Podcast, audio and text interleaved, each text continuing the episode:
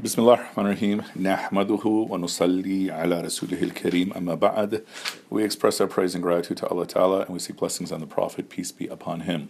So we're continuing our study of Riyadh al-Salihin, Gardens of the Righteous, and now we're going to the third hadith, which is also narrated by Umm al-Mu'mineen, the mother of the believers, Aisha. Assalamu alaikum. Uh, to begin, narrate Asha, Allah's Messenger, uh, Prophet Muhammad said, There is no immigration after the conquest of Mecca, but only jihad. Striving and fighting in the cause of Allah subhanahu wa ta'ala will continue, and good intention, seeking Allah's pleasure only. So if you are summoned to fight, go forth. Okay, so so this ayah or this hadith, um, this is the third hadith in, in this section, and already we have a hadith that's speaking about fighting. So now let's make sense of what's being discussed here. So the Prophet, peace be upon him, is reported to say there's no hijrah after the conquest. Okay, now this is one of those things that you can read all kinds of different ways, but here at one level, what is being addressed that with the conquest of Makkah happening, uh, Islam being established there's no need to go anywhere else. Okay? There's no need to move anywhere else. That now you're in the best case scenario. You're in a land that is run by the Prophet, peace be upon him, and and why would you go anywhere else? Okay, um, and so then it says, except for jihad. Now, in their context, what are they speaking about? They're speaking about expanding the lands of Islam. Okay, now in today's world. Uh, or historically, uh, Muslim theologians, Muslim legal scholars, and political strategists would say there's two parts of the world. One part of the world is Darul Islam, the, the other is Darul Harb. So Darul Islam is the land of Islam, and Darul Harb is all the rest, which is translated as the land of war. And so the attitude back then, or the approach back then, was that you know you fortify the lands of Islam, and you just keep expanding, expanding, expanding the lands of Islam. Okay, but then what happened uh, in the era of colonization is that the Europeans, the British, the Portuguese, the, the Dutch, the French, they figured out how to get inside Muslim lands and turn everything upside down. Right. so if you look at the legacy of colonization of colonialism in um, in India, the British literally came in and turned the entire they restructured the entire society, top to bottom. They even uh, did it to some degree in China and they did it in just about all the Arab countries, if not them, then the French. Okay. And so now one of the big questions is is there a Darul Islam today? If you speak to traditional Islamic scholars, they'll say yeah. Okay. Those Muslim majority countries are still Darul Islam. If you speak to uh, more of those scholars that are of the uh, reformist mindset, they'll say, not really, there isn't any Darul Islam anymore, which means there's also no Darul Harb anymore. There's no land of Islam anymore which means there's also no land of war anymore. And so, because the whole world has been restructured, we have to revisit uh, how we look at this. Right? But the real question is, what would this have to do with sincerity? Because this chapter is all about sincerity, right? And there we have it touched upon in the last part of this of this uh, hadith. Okay, um, that basically what you have is niya, intention. Now, First, how does intention relate to the content of this hadith? Uh, it's very easy to fall into the trap of being a Muslim nationalist uh, or a Muslim triumphalist, where you want Muslims to win no matter what. Okay? And the problem with that outlook is that it becomes tribalistic as opposed to focus on justice. Tribalism focuses more on vengeance. Justice focuses more on, on equilibrium. Okay? And the point is that if you just want Muslims to win and to dominate, then you just want conquest. Okay? Your intention should be to serve Allah. Okay? And your intention from start to finish should be to serve Allah, which means if there is conflict and victory, it's up to Him. If there is loss, then you did something wrong. See what I'm saying? In no point can you take credit for victory, but you can't. You do take credit for loss. You take blame for loss, okay? because your goal is to serve Allah. Okay. And so if we put these these hadith together, first hadith is speaking about uh, you know you have the worldly things and then the other worldly things, and you got to keep your intention straight. The second is addressing people who are at war, yet war itself by and large is very hard to make it fair. And people who are either participating in the war or get pulled into the war as casualties uh, or collateral damage, you know, this world is not going to be fair to them. And they will be lifted up according to their intentions. And likewise, shifting from that army that's coming against us, you looking at yourself coming against them, make sure your intentions are totally pure. So when we think to the first two battles, the Battle of Badr and the Battle of Uhud, the Battle of the Badr, Battle of Badr, when Muslims were there and they saw so many well equipped equipped Quraysh on the other side, they had to go through a thought where they thought, we got nothing here to protect us except our faith. When you can reach that point of resignation, then it almost becomes easier to keep your intentions straight. Because otherwise, they're doomed. They're going to run. Okay?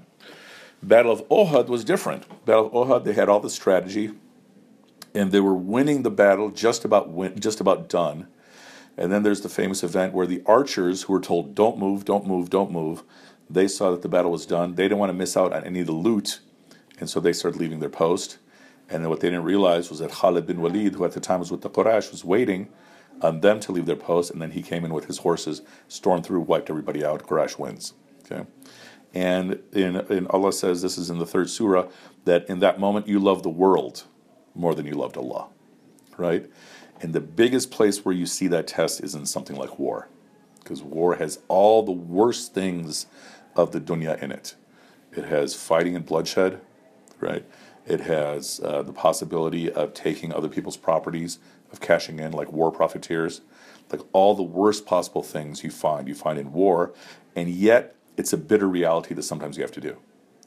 And so think of war as the extreme thing where you have to keep your intentions straight. And thus, in a way, it makes everything else easier in perspective. You know, keep your intentions straight in terms of your personal relationships. Keep your in- intentions straight in terms of your academic endeavors. See what we're saying? Yeah, I have a question. Yeah. So at the last part it says, "So if you are summoned to fight, go forth." Okay. Can you explain that? Okay. So here, the point being that you yourself should not be the one who is calling to to or uh, seeking to to fight, seeking to conquest. Okay.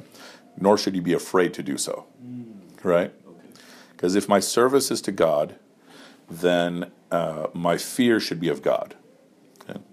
And if I'm summoned to fight in the way of God, knowing it's clearly in the way of God, as opposed to some people making some stuff up, then I should put my trust into God, right? Which could mean I come back in one piece, could mean I die, or it could mean that I come back completely injured, and and and whatever it is, it was out of service to Allah, right? And so there, it's especially important to keep your intention straight. Right? Now, I don't know how many conflicts in 2016 can we say are purely in service to God. That's a much harder thing to, to address. Just like people say, you know, these wars and those wars are people uh, acting out of their hatred of Islam. I don't think that's really true. I think people, like many of America's interventions, are are are to seize control of of natural resources. Because if you can control the energy resources, you control the world, right? And also you know as the police of the of the world it's to try to force stability to happen. Right. And so what i'm saying is it might be attacks on muslims as a consequence because that's where the oil is. But i'm not convinced that these attacks are on muslims just because they're muslim. In this new upcoming uh, administration who really knows? But thus far in my lifetime i don't think it's that way. Any other thoughts or questions? No, it's really interesting. okay. Uh, we got a few more minutes. Let's do uh, the next one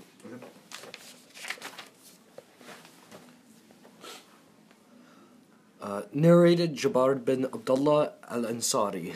We accompanied we accompanied Allah's Messenger, uh, Prophet Muhammad wasallam, in an expe- uh, expedition when he said, "There are some people in Al Medina who are with you in spirit wherever yeah wherever you march and whichever valley you cross. They have not joined you in person because of their illness. One version says they share reward with you." It is narrated in Bukhari from Anas bin Malik. We were coming back from the battle of Tabuk with Allah's messenger, Prophet Muhammad when he remarked, "There are people left behind in Al Medina who stood by us, supported us in spirit, in every pass we crossed, in every valley we traversed. They remained behind only on the account of some valid excuse." Okay. So now we got another dimension of, of armed conflict. One was people come to attack us. Two, we moving forward. And now number three are the people who don't go and fight, right? So the Prophet, peace be upon him, is saying there are some people who didn't join us because they had a valid excuse, right? So there are some people who are going to skip the fight because they don't want to fight. They don't want to get hurt. They don't want to get killed. But there are others who are willing to fulfill the obligation, but for whatever reason they're held back. Maybe they couldn't afford the equipment, right? Maybe they're ill. Whatever it is, they had a real excuse. And we're going to see another narration about this, uh, a really long one um, uh, down the line, a few hadith down, and we'll get into that uh, then. But the point is, again, relating this to intention. So you have an Islamic obligation, let's say it's to make your prayers, or to fast, or to give the zakat, the annual charity. Mm-hmm. And let's say you don't. Um, ask yourself, what is your true intention? Why? Is it lack of willpower? Is it that you had these other obligations, you know, whatever they might be, that just prevented you and made you miss them, miss these Islamic obligations, right? And so, what are we saying here? That when you're summoned to fight, as we saw in the previous hadith, you should go fight. Um, but if you're being held back, you should be very clear with yourself about what your excuse is. And what we're going to see in this hadith that comes a little bit later is we have a companion of the Prophet, peace be upon him, who what held him back was that he had this cloak that he just started getting attached to. And that little, what we would consider to be this insignificant attachment to this insignificant cloak, was enough for him to uh, fall short and not go in the battle. Okay. And we'll talk about that more when we get to it, but the point is that what is it that usually holds me back uh, from fulfilling my obligations, whether they're big or small? It's somewhere, it's an attachment to the world. Okay. And so uh, if I have a real reason for not being able to fulfill an obligation, my intention is enough and it shall be rewarded according to my intention. We talk about that a lot, you know, in Sunday schools and such. So the easiest example of that is Hajj, right? So you have to go on Hajj once in your life if you're able, mm-hmm. financially able, physically able. Okay. Let's say for whatever reason you're not financially able, but you really, really wish you could go. You're getting credit for having gone, right? If you didn't care about going or not, it doesn't matter if you were financially able or not. Okay? If you didn't go. But the point is that you should have built into your heart a yearning to serve Allah. And that informs your intention. And it may be that Allah will give you a pathway to fulfill your, your intention, but sometimes He won't. And yet He is still rewarding you for it. Right? And so, again, we're using the biggest examples here of, uh, of war. And this would then apply to everything smaller, meaning everything where there's less things at risk like your acts of worship and such. Right? And so again, uh, continuing the theme of intention. Uh, we'll stop here, and so next time, inshallah, we'll do uh, hadith number five. Okay. All right, سبحانك اللهم بحمدك نشهد أن لا إله إلا أنت نستغفرك ونتوب إليك وآخر دعوانا أن الحمد لله رب العالمين